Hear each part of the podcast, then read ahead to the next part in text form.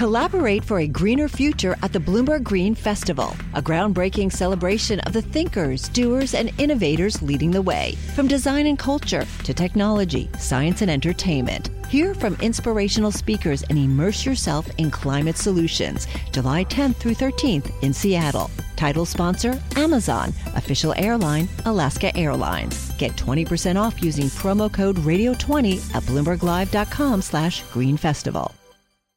The countdown has begun. From May 14th to 16th, a thousand global leaders will gather in Doha for the Qatar Economic Forum powered by Bloomberg. Join heads of state, influential ministers, and leading CEOs to make new connections, gain unique insights, and uncover valuable opportunities in one of the world's most rapidly rising regions. Request your invite for this exclusive event at QatarEconomicForum.com.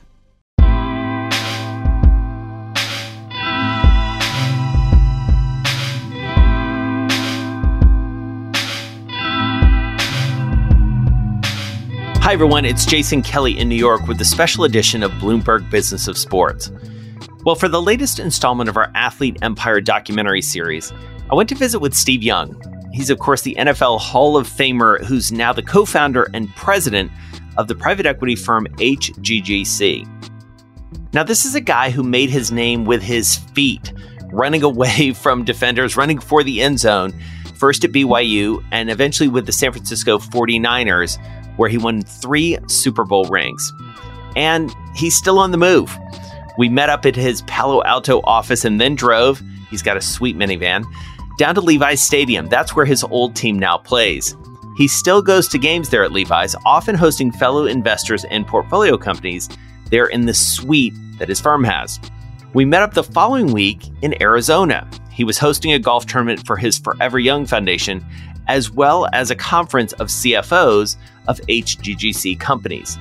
And after spending a day chasing him around the golf course, literally chasing him around in golf carts, we finally sat down for a long conversation there in Scottsdale. And that's what you're about to hear. He talks about his playing days and the transition to life after football, as well as what it's taken to build HGGC into a firm that's raised about $7 billion in private equity funds. I hope you enjoy it. To see the full documentary, you can check out Athlete Empire on Bloomberg.com or YouTube. Here's Steve. So let's start by talking about where we are. We're, we're not in Palo Alto where we did spend some time together. We're here in Arizona.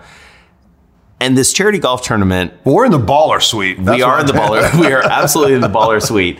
And it, it was fascinating yesterday to watch you. And I want to talk about it because it was like all these worlds colliding in some way. So, and this happens three times a year, right? So, d- tell me about this. So, our foundation historically, that's how we make the budget.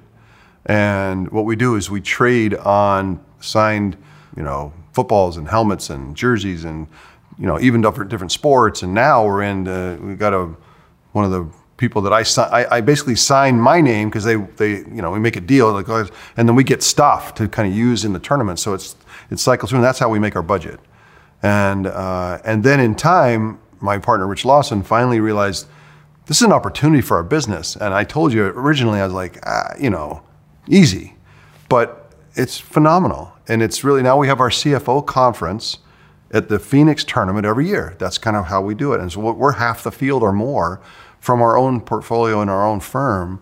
And so it's kind of all come together. My firm, our charity, fundraising efforts, and then the friends that are around. Like there's a few guys, you know, my oldest friends now is a, it's, and my dad and my brother, like it's, they're all, it's all happens right there as a confluence of all these parts of my life that have found its common center. Yeah. You know, and I, I, I can't tell you as time has gone on how grateful I am. That's a, that's a super cool thing that can happen in my life. I can roll in, and my whole life comes in like in a in a circle uh, in one day. Well, exactly. I mean, I felt like I was living a "this is your life" with you, like chasing you around a golf course yesterday.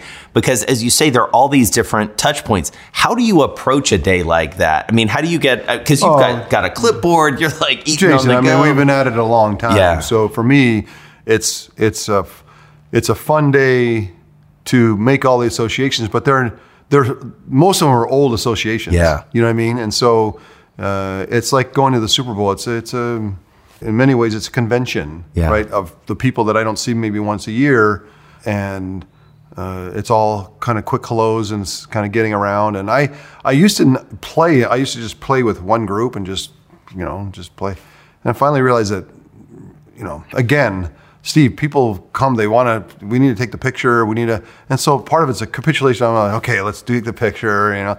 But then, like most things, I realize it's good, like it's actually things I want to do and things that I enjoy. And so, you, you, luckily, you live long enough. That's the blessing of living a little longer, is you you get to see the screw ups of how you looked at things and how much there's benefit. You know, there's a there's a there's an overall benefit to to my life in kind of the rigor of the day. Yeah. Right. I like I I now look I, I see it as a huge opportunity more than anything. And to be fair, you did you did get in a few holes at the end of the you, Well, you, so that's you made part of it. Like through. how fast can we go? Because you know, through the last couple of years, Keith Clearwater, I have a I have a love for golf.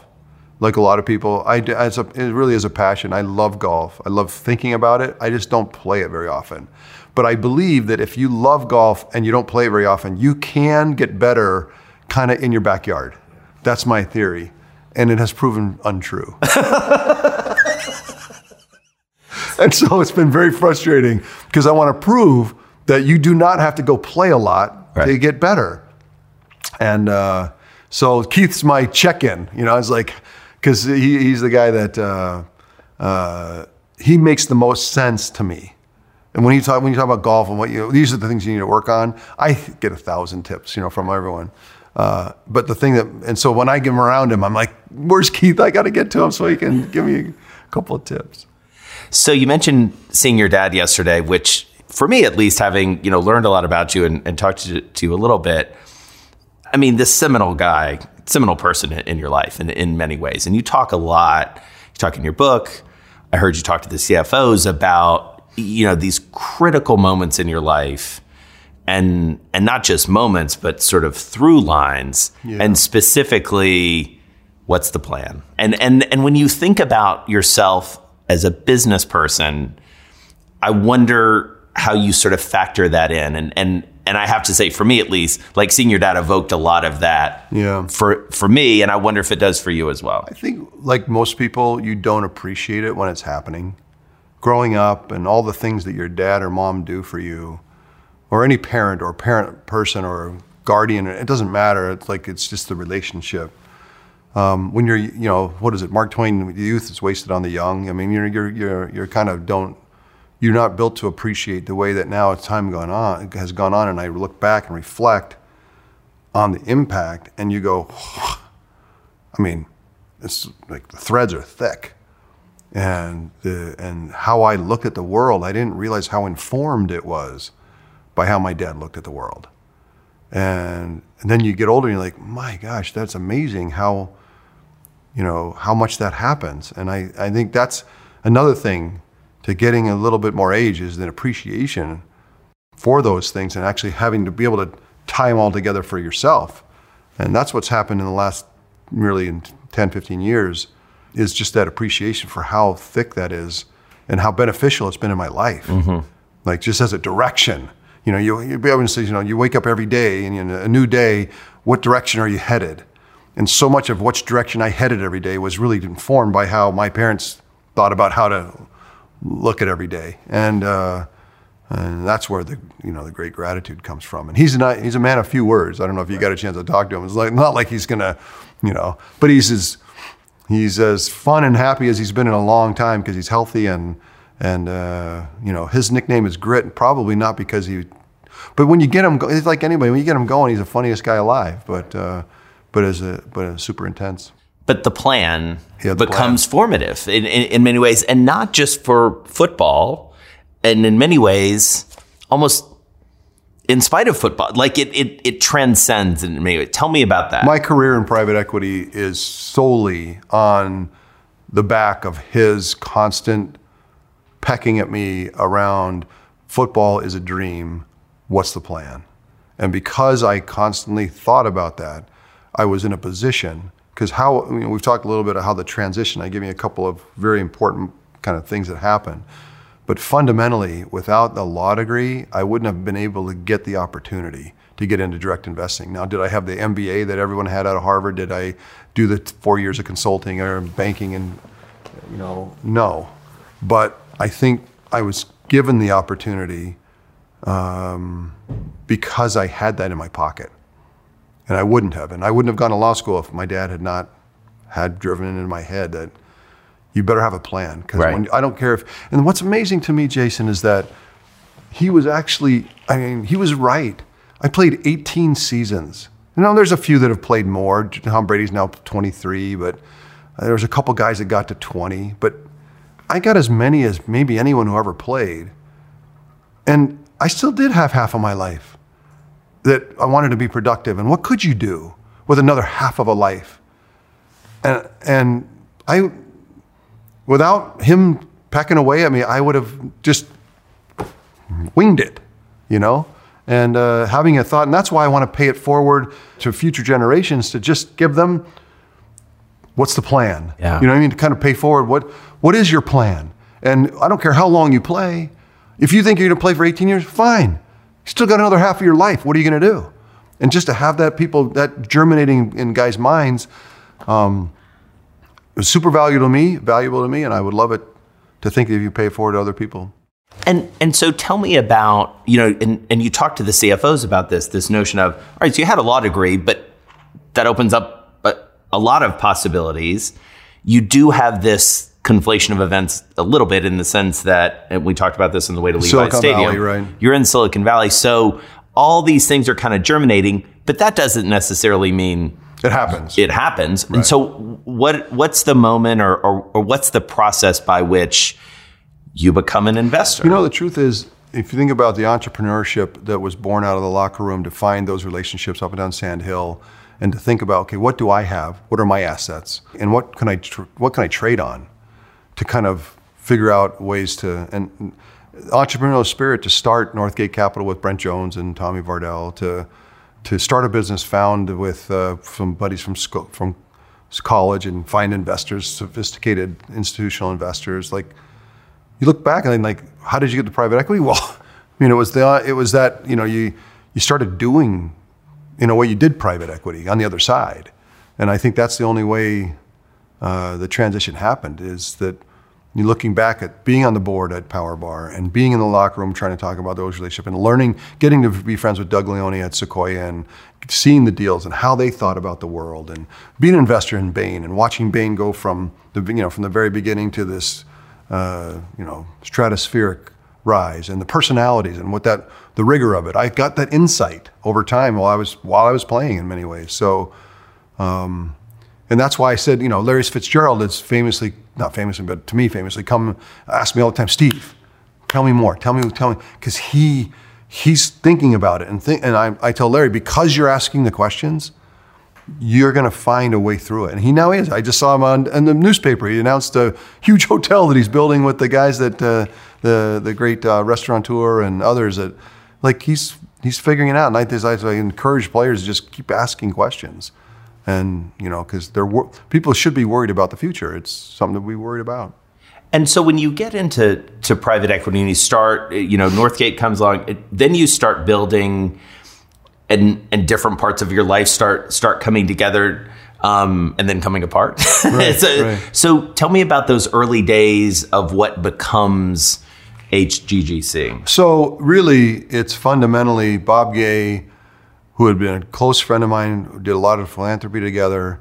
He i mean he you think about the og's of private equity you could he's in there with mitt romney and building bain. I mean that the you know he was the third guy in at bain and so he had deep private equity experience. And so and when I had started Northgate Capital, I had started found me start. Don't overstate it, but I'm just been involved in these kind of things, uh, and and then I made the association with Rich, and Rich to me was very important because he was the traditional banker, the traditional private equity kind of uh, uh, heritage. We we were connected and partners at that point, and Bob wanted, you know, was encouraged to start and help start Sorenson Capital. And so that, it would just seem like an almost a natural thing to step into those shoes and be a founder in a private equity firm. And that is, that's the place where in private equity, that's the spot where it, you know, you can do a lot of different things, but to get to actually get in from the ground floor in a private equity firm, uh, and in many ways, you know, it cut my teeth on a small $250 million fund and so uh, that was perfect too, because you know you can't overstretch yourself. And so it, you know, if you look, it was without. It's like idiot savant, right? Like things that led to each other, but were, nat- were natural kind of outcroppings. And so getting into direct investing felt like, you know, people say, "So how do I do that?" like it seems, you know, disjointed, but it's actually step by step in right. some ways. Right. Right. And uh, and then how it led to HGGC was, you know, uh, we invested in very successfully our first fund at Sorenson Capital.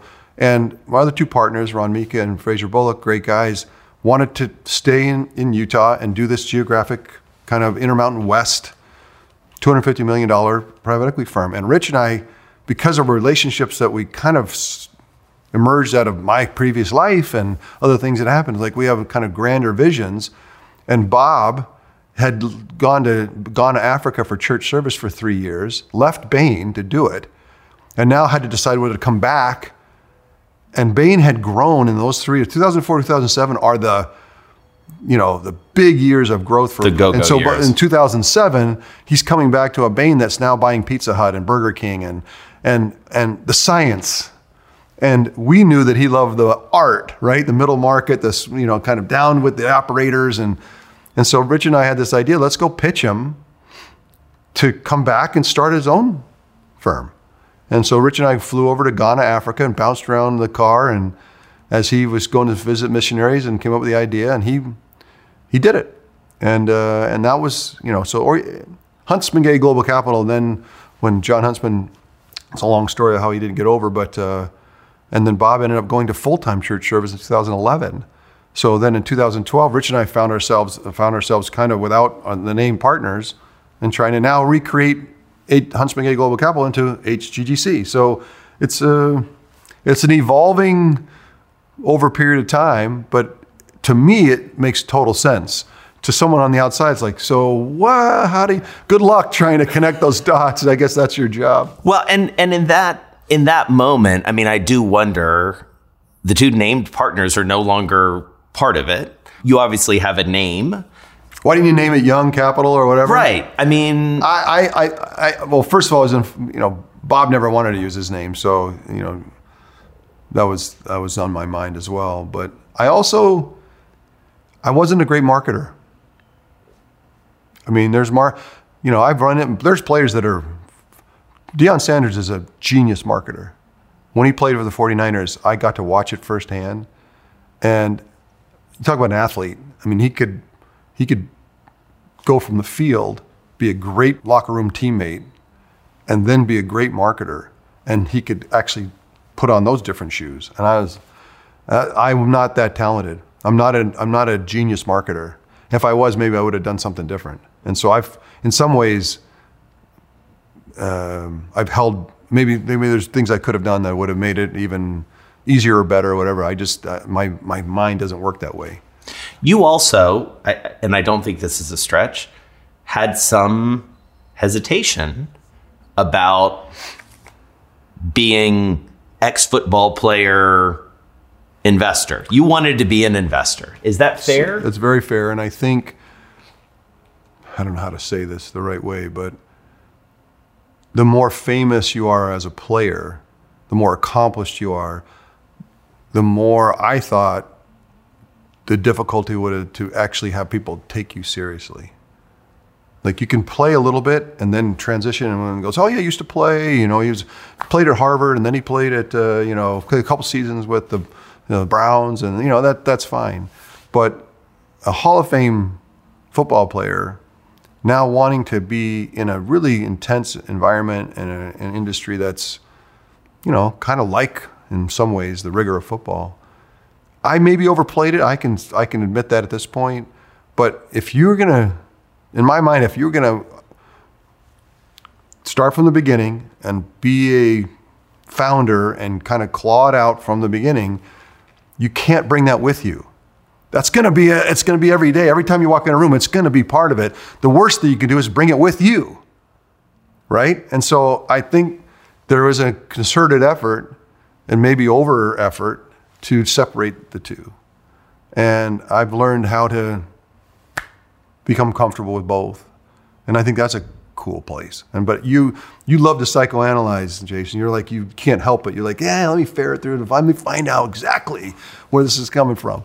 And I think that you've hit a little bit of a vein that I purposely was not comfortable because my level of fame was going to already be in the room. The le- what's worse is the guy who has it uses it as a as a stick. You know, and I always my my another dad uh, my analogy my dad is a stick and a tool, like you know, weapon and a tool. And I wanted my fame to be a tool. I didn't want it to be a weapon. And it's so easy to weaponize, right? You can bring in and just slay the room and just tell everyone to, you know, and that's not the way I wanted to do it. I wanted it to be, and it's hard because it because it comes with you no matter what inevitably the conversation. Look, I just you know, I've been what out for 22 years, and I go in to talk to our CFOs in our portfolio, and what do I do? I talk about football. So I'm I'm guilty of it as well. But you can't. The lessons are true and, the, and, and they and they and they resonate. And so I've figured out how to. Again, like most things in my life, have become integrated. But it all works now. Yeah. But certainly when I started, I held myself back in some ways because I was so worried about being taken seriously.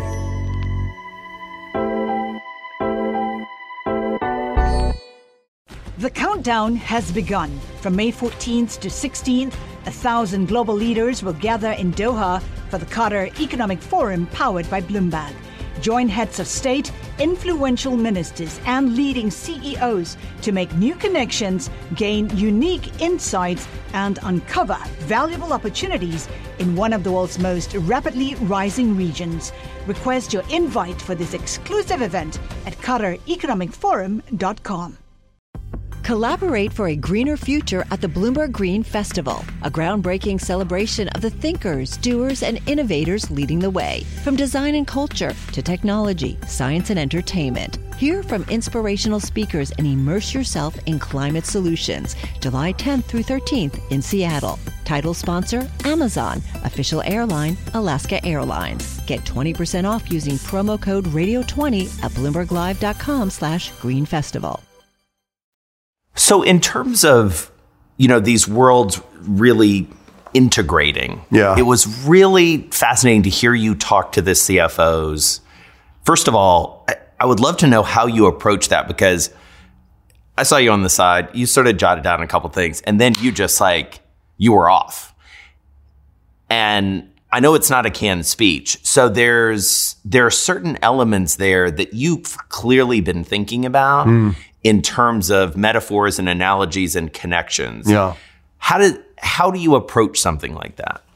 You know, I've done a lot of speaking, and it gives me opportunities to kind of formulate themes in my head. And I didn't realize how much those themes kind of rubbed off on the firm. And I, and I realized over time that they weren't just, you know, something to say. They actually had some really important meanings. And so I think over time, it doesn't. I, I'd written down a couple of things. I actually didn't. I, I stopped where I started to write. I stopped because I'd spent so much time talking about something I didn't really intend to. But I also, when I got started talking about what a partner is and what these guys as CFOs think about every day in retention and how do we keep people in this environment? How do we make sure that you know we have an, a place that you know people are happy in. And and that just got me started on what what made my previous experience with the 49ers what was unique and different about them and where we made great you know where we led and where we failed you know so that and then how to think about what is you know this idea of creative tension i've been thinking about a lot, a lot lately because people shy away from tension it's like oh, tension that's uh, it seems very tense we need to move away because we need to be you know everything's copacetic and happy and bubbly and it's like no But there's a place where it gets toxic. And that's athletic in itself to figure out where that line is. But having those guys think about and empower them as they sit in unique spots to mold a business that needs to retain people, some of these things to me are vital ways to, again, which way do I face? I waste, you know, and how do I approach each day? It gives them some fundamental kind of, to me, truth principles. And I probably should write them all down and have them all co- collated in, in a little thing, and I can just whip through and kind of pull them out. Um, that'll be another project for the future. But uh, hopefully, we tape some of this stuff over the years because it, it does build on itself. And uh, the guys that have been around my shop for a long time, I really work hard to come up with new stuff because they're just so bored of seeing, you know, oh my gosh, if he tells that accountability story again, I'm going to go crazy. So even today, I like couldn't, I couldn't bring it. Full. I had it written down. I was like, I just can't do it. Yeah. Because I see Bill Conrad and like Bill just go, oh, I can't do it again. You know, and Les would say, look, there's six, there's eight new people. Right. You, you tell them, you know, and I'm like, I, I worry about the guy that's heard it three times. So along those lines, I want to talk about what you have described and Rich has described as this different approach to, to private equity. I know enough to be dangerous about, about the business. And this is, if not revolutionary, I, and again, I'll, I'll do the job of drawing the metaphors. Yeah, good luck making the case, but go ahead. I, I, it's worth making, I think. So I think that interestingly, as a quarterback, you approach the game differently. Left-handed, scrambling when nobody was doing it. When nobody was doing it, and you were specifically told not to. Similarly, you're going into to private equity with a very different playbook. Yeah. And and one might argue radically different. Why and how does that actually get executed? Because there's a lot of what a lot of people talk about it's doing just, things it's, differently. It's, it's softer. You know, it's not something you can grab. You Right. can two two things. First of all, I I realized pretty dramatically that football was unique in that there's so many guys and you needed it.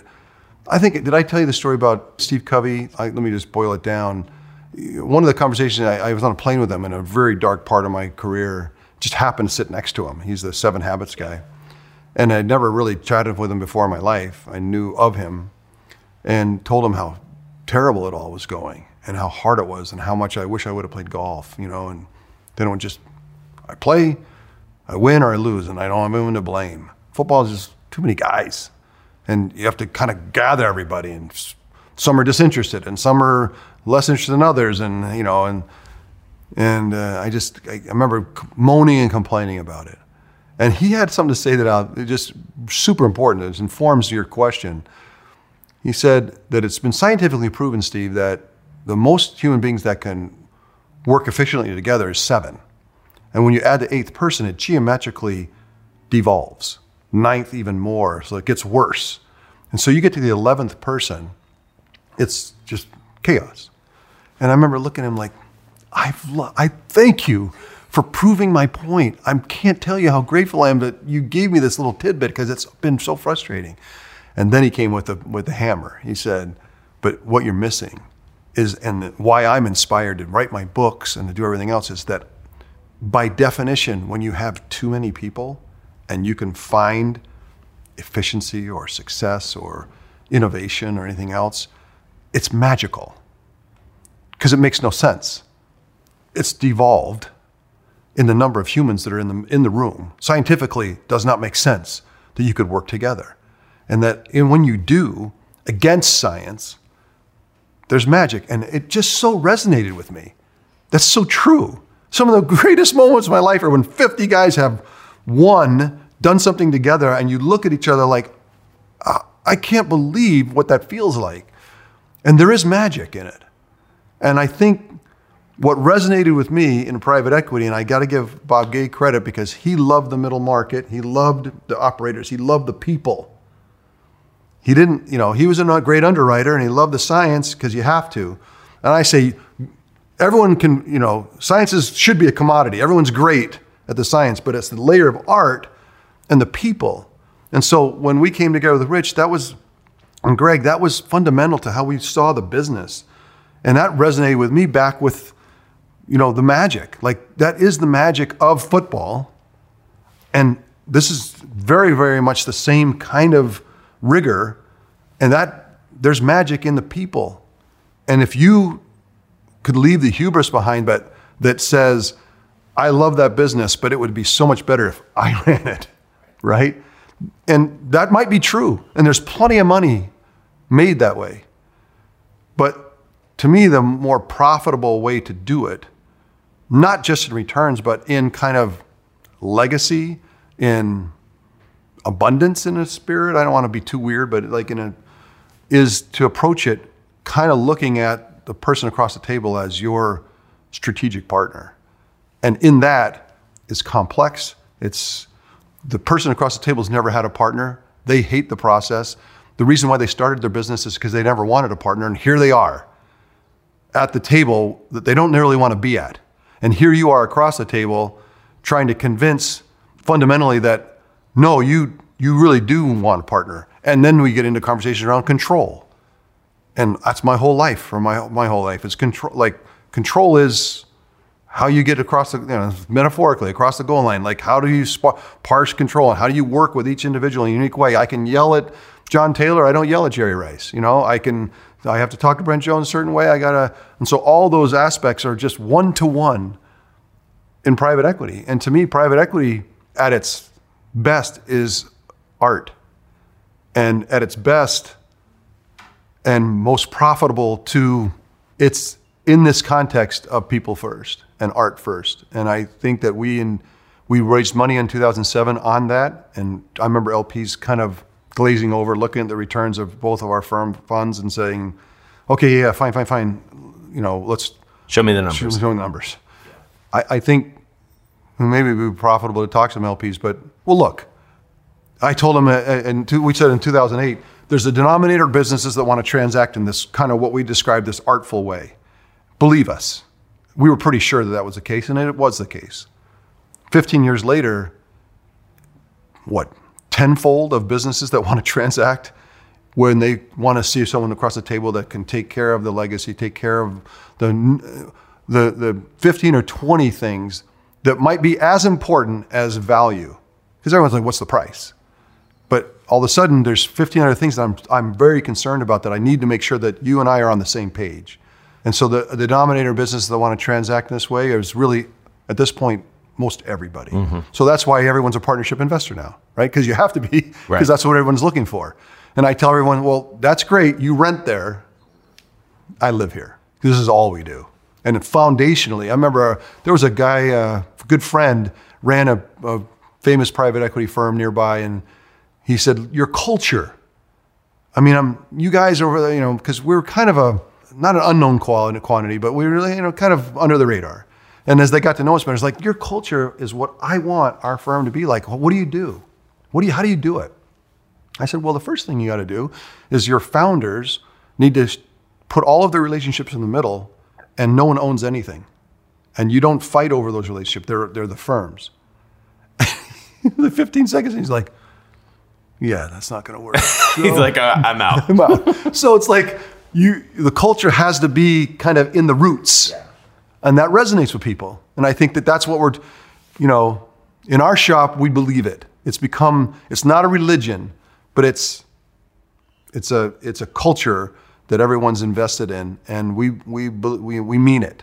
And I think it goes back to my, to my roots as well and it resonates with me that's for sure and so that that ethos manifests itself i think in interesting ways and, and i spent some time with brian from integrity the ceo of integrity yesterday and he told me a story that, that I want to test out on you, and I want to see if you remember it the, the same way, which was you guys were looking to buy the company. It, it was an auction situation, and so it, it was competitive.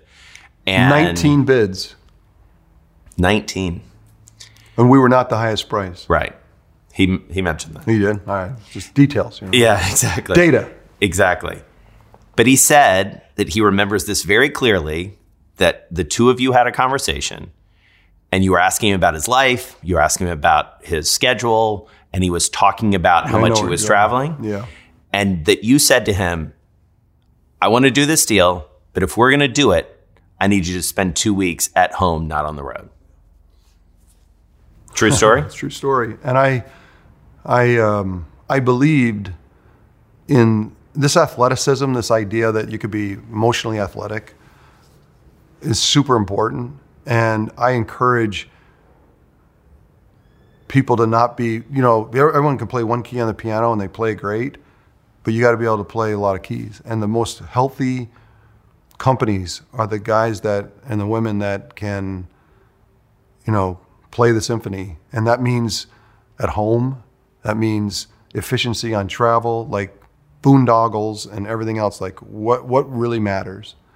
And making them the space for what, I'm not saying what, uh, what matters to me, what matters to you. But now I know what matters to you is similar to what matters to me, make it matter. And, you know, if you're going to take a week trip, make it two days. Get the same done, but get home. I don't know. I don't know if that's that dramatic to success, but it certainly always has resonated with me and probably seems like it resonated with him, which is cool. What's interesting as you think about integrity is this is a business that, again, keep me honest, becomes an integral part of your portfolio. I mean, arguably could be. Well, everyone has everyone has those fund returners right. that you didn't you didn't you didn't expect. We loved integrity from the beginning in Norfolk, Nebraska. Three partners. Uh, my dad would love it. Mike, Tom, and Brian. You know, just you know, Jim, Tom, Steve. You know, not LeGrande. and uh, that's a reference to my family. I probably, probably, but anyway, it was. A, but it had to grow, and it had. It was really an M and A story. Like we're going to go out and find others to kind of. You'll be the platform, and we'll bring others in. And it was slow. It took time. We had to have a shared services where the point is that you'd have a, a group in back that would create this, you know, uh, ability to do the back office accounting and HR and everything else in a you know kind of centralized place, and that would be in a more efficient pro- process as we brought new new people on, and it took time, more time than we thought, and there was a moment when it's like, I don't know, is this working? You know, and how's is Brian? You know, and I think having those referendums and deciding and and re-underwriting again and say no, he is, and yes, this is the way is super cool now when, you know, they're going to be, I mean, the returns are, you know, they return the fund and more with one, just one investment off of a faith and a relationship, really more than anything, and a belief in each other. And so now we're on the other side of that. And now we, we used to be, they were the moon to our earth, and now we're the earth to the universe to them. Like we're this small, that's how big they've gotten.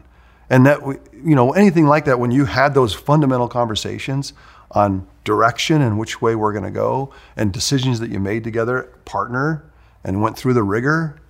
I look, I, I my previous life, it was amazing. You know, throwing Jerry Rice a touchdown or Brent Jones, like it was a, you know, in front of 80,000 people and winning games. Like there's nothing like it. But you talk about that relationship and how that was forged and everything. It's not 80,000 people watching it, but it it feels familiar in how funda- foundational it is to the experience and how like amazing it is. And I think that's why there is magic in private equity. Integrity is also an interesting example of something notable and again somewhat radical that you do around compensation and ownership and something that and and help me with this, you know, you've extended that idea even into your own firm in a, in a different way. So right, that's walk right. me through that. So Brian had the idea that he had, you know, 3,000 employees at the time. And you know what? The equity owners of the business, the people that have the stock, are making incredible amounts of money. But the employees are getting paid their salaries. What if we gave them stock in the business so that they, as the business grew, they weren't just getting their salary, they were actually had stock that would get more valuable. And I was like, that I love, right? Shared, you know, common experiences, right? Saying the stuff that I've always talked about in football and the idea of building partnership, build partners with your employees. Not just be paid mercenaries, I'm overstating it, but not just paid, but they're actually owners of the business. And I love that concept. And he did that for 3,000 people. and I'm, I 33,000 range. And you know, and and then three or four years later, when the new, you know next transaction came by, that had turned into just an astronomical return for the employees. And he did that as a private business. And I thought that's that's a way to solve for a lot of the ills of the corporate world and how people see the world as building equity inside the employee base. I think that's I don't know, I, I'm not new, certainly, you know, not revolutionary, but actually doing it when you don't have to, when you're not forced to, there's magic in that. And I loved that. And I think we've done it in our firm as well, and kind of more distributed partnership and trying to give equity out, ownership, not just held by two people. Um, because what that does is it allows for generational mindset. It's not just waiting for two founders to you know shove off and then uh, you know we'll all fight over the remains. It's like it builds value in the system that's ongoing, and you can talk about. And, and to me, that was it goes. Uh, funny. It goes back to Bill Walsh. He took. I watched him do it in the late '80s. He filmed. There's a guy with a camera, the old school, you know, big thing of, on his back, and he'd follow Bill around everywhere, filming Bill as he spoke to the team, went out on the practice field, installed the offense in the lunchroom, and I kept asking, what, what is this? Like a museum they're doing, or what are they doing? A special documentary? Like, no one knew. Well, what it was was he was creating a physical toolkit, a video-based, audio-based of all his speeches and all of his playbooks and all of his installations, everything paper-based that he had, and essentially wrapping it all up as a toolkit to do what? At the height of his career, he was world famous. He was Bill Walsh was three Super Bowls in, and you know he was the it was at the nadir of his of his fame. He was doing this to hand it to his assistant coaches that he wanted to go have success in the league. He wanted his minority coaches, especially before the Rooney Rule, to give this toolkit because he knew if he gave it to them, they'd have success. Who takes all their secrets, all the things that makes them great at the height of their greatness? three or four generations ahead of everybody else in the league and wraps it up and hands it to the people who are leaving the, to go coach other places. And then says to them, you know what? I'll see you in the championship game. Because he knows that with my toolkit, I'm gonna, you're going to be competing back against me. And it happened. And so to me, that is a, look, I'm not telling everyone should give away their proprietary information, but there's a spirit to legacy. There's a spirit to, and so I watched it. I watched the guy at the height of his, and I said to him, Bill, why would you do that? he said, Steve, we've got to give opportunity. I want these men to succeed. And I thought, that's a heck of a statement because, of course, you do. But who does the actual work to give them the opportunity to go succeed and giving away what you own that is most valuable? That is, is that great business? You can make an argument that maybe that is the great business that we need to be in. And so those are, like when you ask me what I'm thinking about, most of it's because I witnessed it. And I've seen this happen.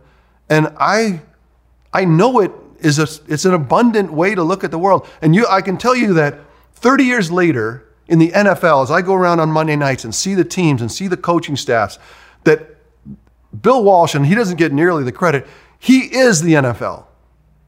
His coaching tree is, is the NFL. You name a team and you name that toolkit. That toolkit has traveled around now and been built onto so that today's offenses, if Bill was alive today and he saw the offenses today, the first thing he'd say is, Why didn't I think of that?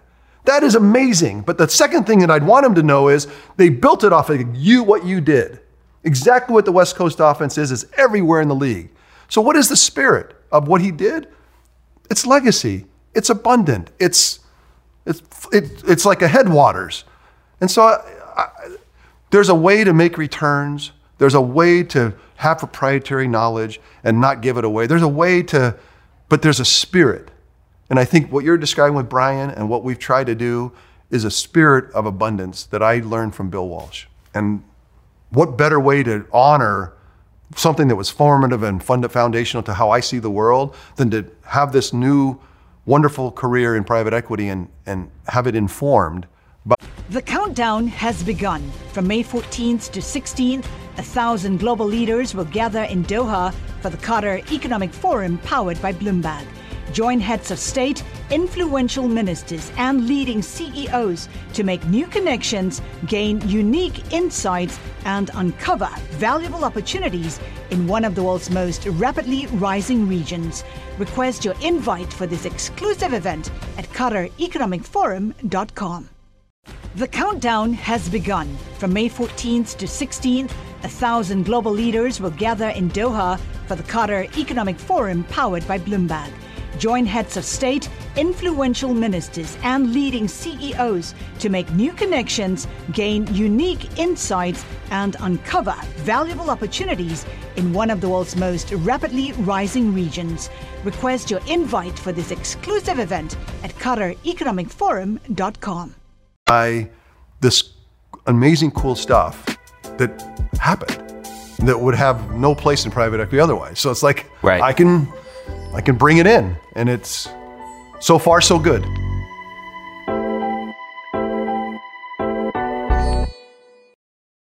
So then roll it back to something that I know is very much front of mind for you in terms of paying it forward, in terms of legacy, in terms of playbook, which is seeing a generation of athletes coming up, seeing athletes who turn professional and get taken advantage of, whose money is squandered, who get who who make mistakes.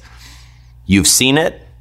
Other athletes have seen it. Athletes who work with you, like Junior Bryant, have seen it and experienced it. Yeah. What do you do about that? We got to pay it forward.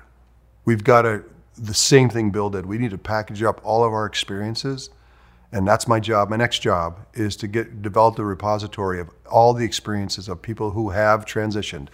And by definition, if you've retired from the game, you've transitioned. Doesn't mean it was successful. Doesn't mean it wasn't a mess. But the stories need to be told, and there needs to be a repository for those stories to be drawn from for people who need to be thinking about it. And then you got to go out to the rookies who have stars in their eyes, who believe it's going to go on forever, that the money just flows in like a, you know uh, off a waterfall, and the financial literacy that they have versus the money that they own is a huge Grand Canyon that just is where people just collapse into, and so we owe it from our own experiences to to to bring that forward. And I, I it's it's you know, okay, young, go get it done. Well, that's in my head. I got to get it done. But to have, you know, I had a funny story. Uh, I was unfortunately at a funeral. One of our coaches recently, uh, tragically, was run over uh, on a bike, and uh, and at the at the funeral was one of my old tackles. Kirk Scrafford. He played for a number of years, but no one, you like the annals of the NFL, you'd like, oh, Kirk Scrafford from Montana. And so, you know, I'm like, Kirk, what, what are you doing? He goes, well, you know, in this drawl, you know, I'm living in Costa Rica, you know. And he tells a story about starting ice cream stores and how that was the transition. And to, uh, immediately I said to myself, that story needs to be told for, for future generations so that someone can say, I, I do I is that a franchise? How do I do that? And they can hear from him in his story. There are untold numbers of people who have transitioned.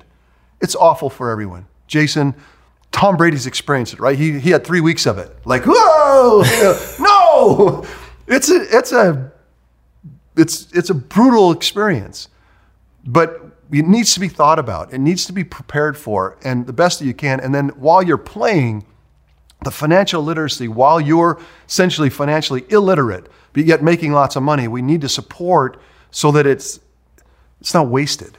It can't be wasted. And this is ongoing. I see Goldman Sachs trying to do something. I see Steph Curry doing it with Goal. I see people out there. Andre Iguodala is doing some cool stuff. Everybody's thinking about it, and we need to figure out a you know kind of consolidated way to bring this forward for for athletes, especially with NILs now. These kids in high school are now making half a million dollars.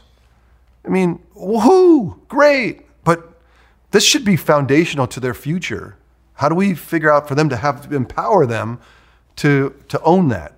Uh, good luck telling an 18 year old to like get focused, you know, financial literacy. You know, it's like Savings. savings, AAA insured bonds.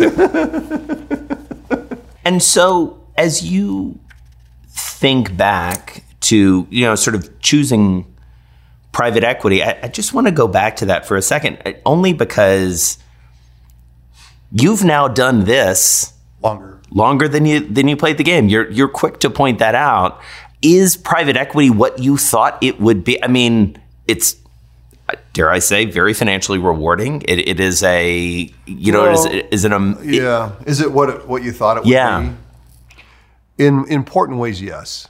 In that, if playing playing in the NFL and trying to be good or great, it takes everything. You just pour yourself into it. You can't replicate it. You can try, and you can waste your time, and you can actually create more problems for yourself in trying to replicate what you had in the NFL.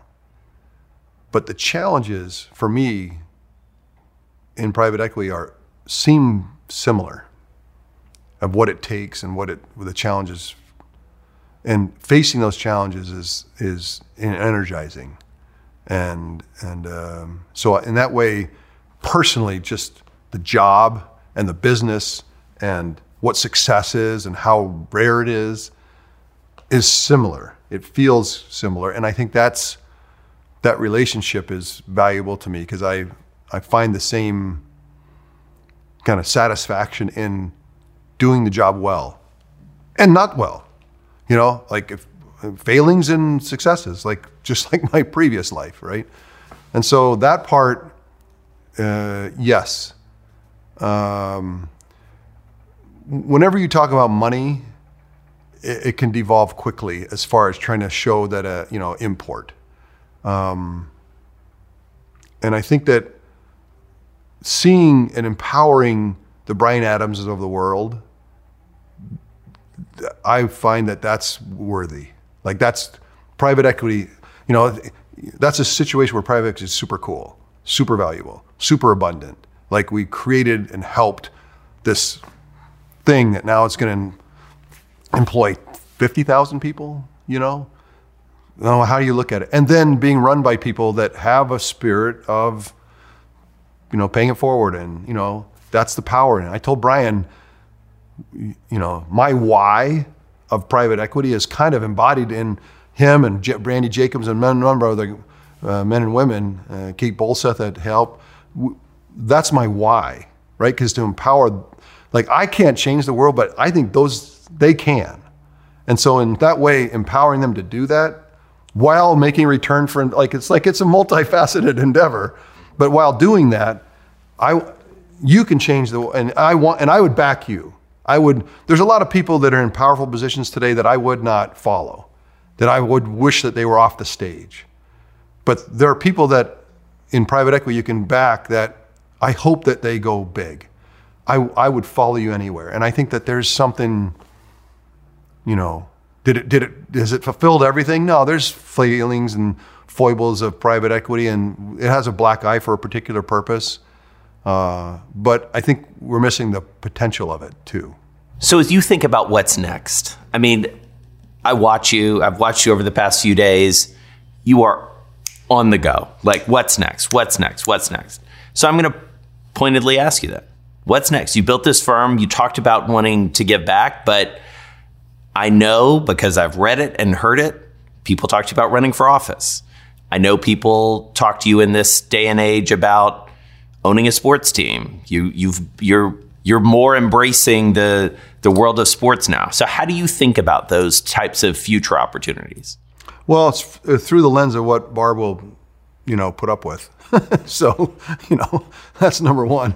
Uh, I think, um, look, this is my future here. This is my, you know, this is my career. This is what I want to do. Um, people, have, you know, younger guys in the firm are probably can't help it but say, well, so when's he, you know? And I so told hang around for I told him as we tried to make this transition to a distributed partnership, one of the questions that does not is not going to be answered is what I'm going to do. Because right now I have more energy than I've ever had about doing it. So if you wanted like a succession speech or conversation. It's not happening. So that's what's next is that's not happening. Like I don't know what's next, but it's not uh, how to transition into something else. Like uh, um, I am I am about what we talked about about figuring out ways to empower players.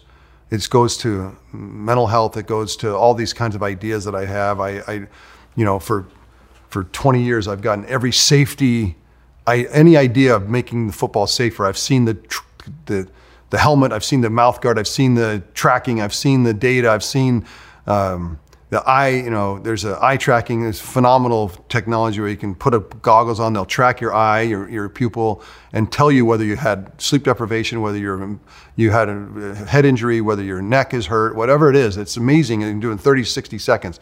Trying to get the NFL to adopt this because it needs to be on the sideline. It needs to, in many ways, replace the neurosurgeon who's subjective.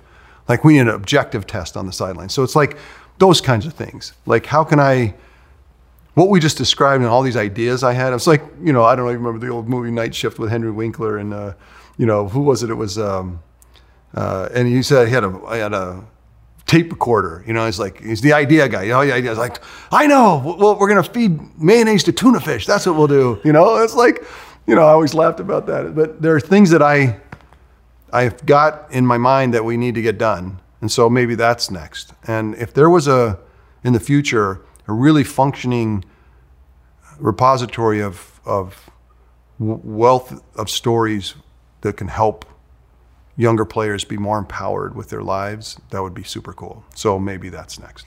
I do want to push you just a little bit on the ownership question, though, because we have seen this turnover. Yeah.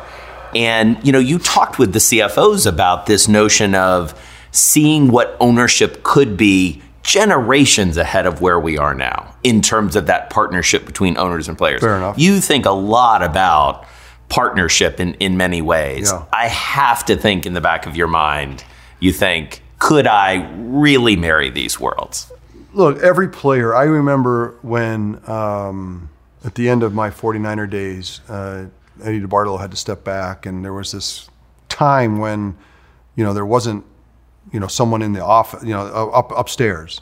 And I, I remember Tim McDonald, was kind of the defensive captain. The two of us, in our minds, kind of ran the team, right? And we used to go up and sit in the owner's kind of offices because no one was there, and we'd like put our feet up and have lunch and like act like we, you know, we knew what we were doing. There's always a dream of players to have a hand in managing that business. And I think that guys like Aaron Rodgers, who have now agitated for a, you know, I want to be in the room where it happens, is healthy. I think it's actually profitable for the team because players know. They know other. They know how to scout. They know how to tell you whether someone can play, and they can ha- actually help you make that partnership. So I'm in favor of that.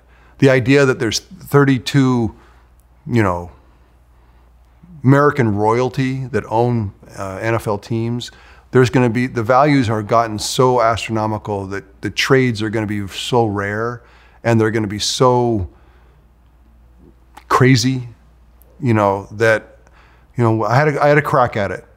A good friend of mine Kevin Compton and I and with Brent Jones made a took a crack at it 20 years ago and it didn't happen but those days I think are maybe gone.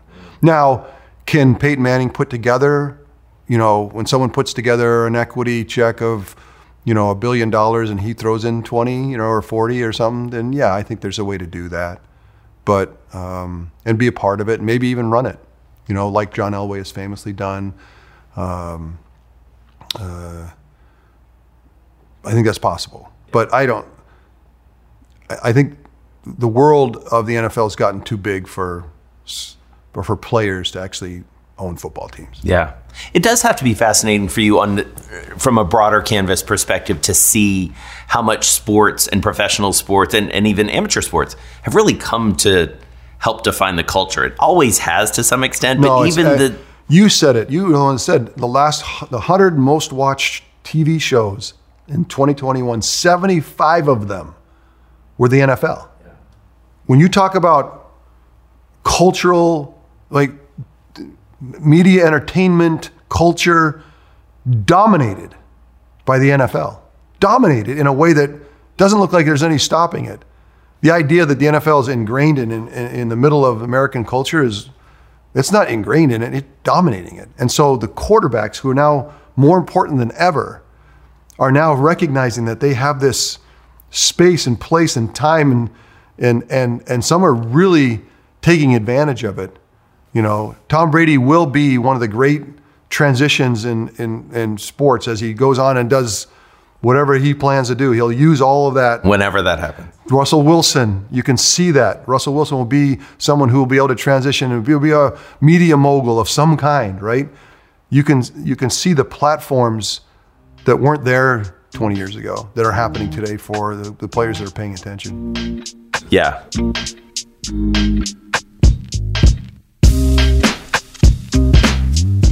Well, thanks for listening to this special edition of Bloomberg Business of Sports and my conversation with Steve Young. Check out the entire documentary, The Athlete Empire Steve Young episode, on Bloomberg.com or via YouTube. And don't miss the premiere of Athlete Empire. We put that out late last year. It features Alex Rodriguez, A Rod. And coming up next week, Ndamukong Suh. He's the fear defensive tackle and Warren Buffett protege who's building real estate and hospitality empire from his base in Portland, Oregon. I'm Jason Kelly. See you next time. Collaborate for a greener future at the Bloomberg Green Festival, a groundbreaking celebration of the thinkers, doers, and innovators leading the way. From design and culture to technology, science, and entertainment. Hear from inspirational speakers and immerse yourself in climate solutions. July 10th through 13th in Seattle. Title sponsor Amazon. Official airline Alaska Airlines. Get 20% off using promo code Radio20 at BloombergLive.com slash Green Festival. The countdown has begun. From May 14th to 16th, a thousand global leaders will gather in Doha for the Qatar Economic Forum powered by Bloomberg. Join heads of state, influential ministers, and leading CEOs to make new connections, gain unique insights, and uncover valuable opportunities in one of the world's most rapidly rising regions. Request your invite for this exclusive event at QatarEconomicForum.com.